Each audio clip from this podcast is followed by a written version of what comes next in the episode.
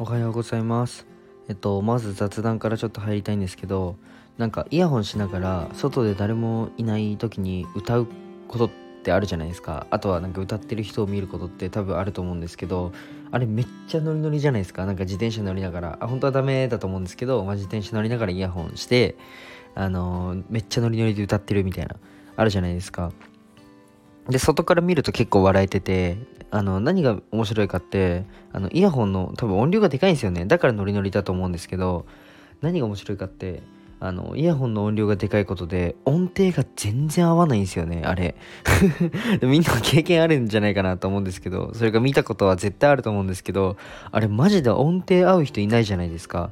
で昨日いつものあの行き道朝電車の自転車乗りながらあの歌ってる人がいたんですけど昨日はなんかあいつもいるんですよその人。で昨日はなんかいつも以上に音程が外れてて面白いなーとか思いながら歌ってたのはあのジュピターなんですけどあの「エブリデイアイリスン」ですね。あの曲を歌っててあのめっちゃ音程外れてて面白いなーと思ってたんですけどあのー、よく考えたらあの僕帰りいつもイヤホンするんですけど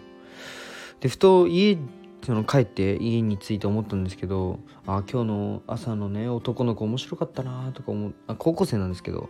その面白かったなとか思ったら思ってたんですけどふと思ったんですけど僕もめっちゃ歌ってるんですよね帰り。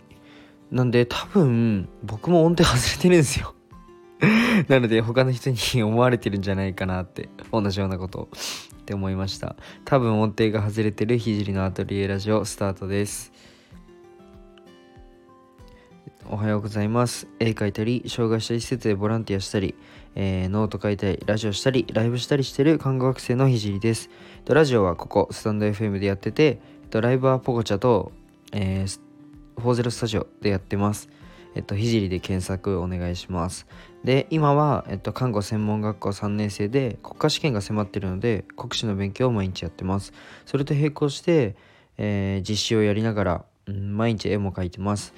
あとラジオとかもやってます、えー、ラジオで話す内容としては何者でもない僕の作品で世界を変えるまでの全てを発信していきたいと思います、えっと、将来は、えー、障害者が、うん、あの自分に自信持って、えー、外で生活できる世の中を作りたいと思うので、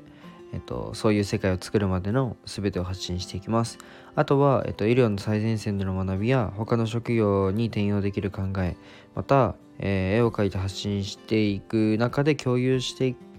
したいなと思ったことを話します。すいません長くなりました。そして今日は、えー、今日のテーマは新しいことを受け入れるというテーマで話していこうと思います。でうーんちょっと本題の前に昨日うん絵を描いてて思ったんですけどなんか画材と、まあ、素材にも相性があるなと思って例えばなんですけどシャーペンで描いた方がうまくいく絵とか鉛筆で描いた方がうまくいく。絵の具でしか表現できない。うんあとはボールペンでしか表現できない。ってあると思うんですけどまあ多分まあプロの方とかもうこんそんなん知ってるよ。知ってるよっていうか常識だろとかわかんない。美大だったら習うのかな？わかんないですけどなんか僕ふと思って昨日植物の絵描いてたんですよ。であのバラの絵描いてたんですけどその茎の部分を表現する時に僕は 0.3mm のボールペンのみで描く絵をまあ売りとしてるんですけどあの描いてて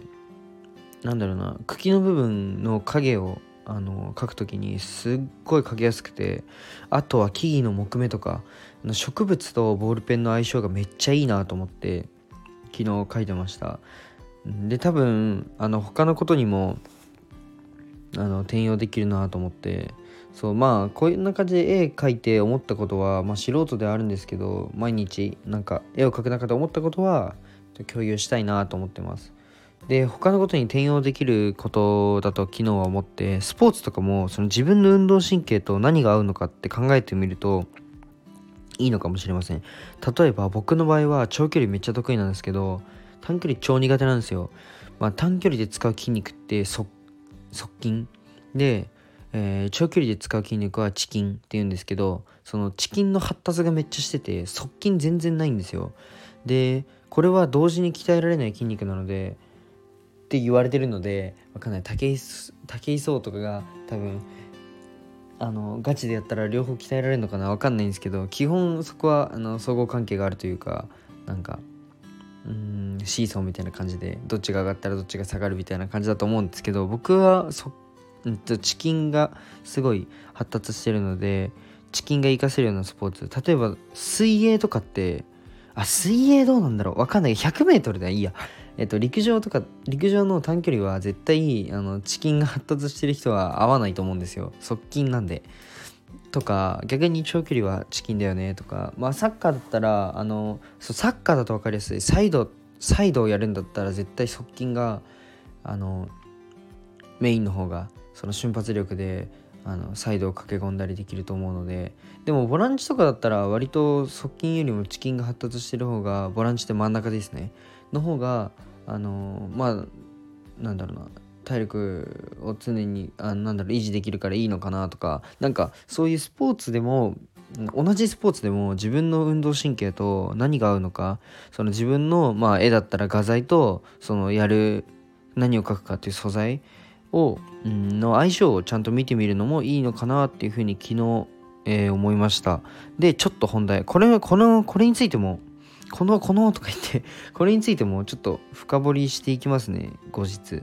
で昨日ちょっとうん昨日え医療医療編ではあのなんだ実習があって今実習がちょっとコロナ禍で病院に行けてなくて学内実習なんですよ。であの学内実習では今精神の、えー、まあ、心の病を持った方を勉強する実習なんですけど、まあ、それを病院じゃなくて学校でやってるんですよ。で学内だとその学校だといつもはその演習っつってあのじゃあ血圧測ったりとかの練習の時はあのジャージなど自由なその演習着を着てるんですけどその精神の実習は本来は、まあ、白衣じゃなく病院に行ったら白衣じゃなくてポロシャツを着るんですよ。だからあの学校学内の実習でもポロシャツが必要なんですけど昨日は僕忘れちゃって、まあ、学内だからジャージでいいやと思ってジャージ持ってったんですけど忘れちゃってでしたらなんかうん、先生から演習ができないって言われて、あなたはちょっとプロセス忘れたから演習ができないって言われて、で、患者さんとコミュニケーションを取らないと、あの次に進めない実習なんですよ。だから、えっと、演習内容としては、先生が患者役で、その患者役の先生とコミュニケーションを取るっていう演習なんですよ。まあ、例えば、その精神だから妄想とか幻聴から来る発言に対してどうやって答えるとか、そういう演習なんですよ。え、ポロシャツいるっけ？と思ってポロシャツ着ないと口開かないっけ？って思っちゃったんですよまあ揚げ足を取るわけじゃないんですけどあのえ別にジャージでよくね？っていうふうに思ったんですけどなんかうちの学校はダメみたいです。でみんなもちょっと振り返ってほしいんですけどこれ文句を言うわけじゃなくて授業中はスマホダメとか社内ではこれを着てくれとか高校生髪染めちゃダメ仕事中は携帯ダメとか記録は手書きとかなんかこれって根拠あるんですかね？揚げ足取りたいわけじゃなくて根拠があるのかを問いたくて。で、これ別に偉そうに言いたいわけじゃなくて、例えばなんですけど、授業中は分からないことは Google で調べた方が圧倒的に早いじゃないですか、先生に聞くより。で、先生に聞いて授業を止める方が、他の先に進みたいと思ってる意欲の高い生徒に影響が出ちゃうんで、あの、仕事中も同様です。なので、なんだろうな、昔からのその文、あの右習いの文化は結構危険だなと思って、そのインターネットが広まって、いろんな選択肢がある中、同じことを揃えて、っていうのは逆に悪影響なのかなって考えます僕は。で仕事も効率化を図るべきだなと思ってなんかこんなこと言うと偉そうで何言ってんだよって感じなんですけど二十歳でまだ社会人にもなってない僕が。なんか仕事も効率化を図るべきって言ったのは他の国と比べてでちょっとこの話してるので本当かなと思って調べたんですけどなんかその日本はその年功序列のなんだろう根強いじゃないですかそういう文化が。だから新しい意見が取りにくくてま、新しい意見が通りにくい。だから新しくなんか進化ができないって思って。でなんか調べたら他の国と比べて生産性がすごい落ちてるっていう風に出てました。でなんかまあこういう新しい文化を取り入れられない新しいこの何ていうの思考っていうかイノベーションというかなんだろうな。そう新しい文化を取り入れられないから、まあ、進化ができなくてあの生産性が落ちてるまたは変わらないっていう。で他の国より劣ってってるその進化の過程が劣ってるっていうふうにあの思います。でスタンド FM を多分聞いてる人は多分新しいことに敏感な人が多いと思うので、まあ、言っちゃうんですけど日本が進んでない根本はこの文化には文化にあると思います。この年功序列の文化だったりなんだろうな。まあ目上の方をあの尊重するってめっちゃ重要なことだと思うんですけど。そう。なので、えっと、今日からまあ新しいことを受け入れる体制に入って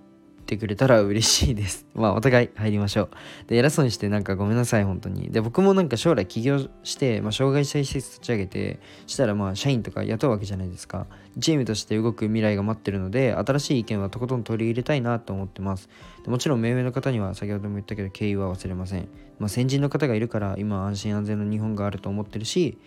なんだろうな。まあ、地雷の位置など把握できる。と思うのでなんか先人の方には本当にま尊重する態度だったりっていうのは絶対重要だと思うので、まあ、それなんだろうな目上の方には感謝してます。はい。別に悪く言うつもりはないです、はい、で今日はここまでにします、最後まで聞いてくれてありがとうございました。じゃあバイバイ。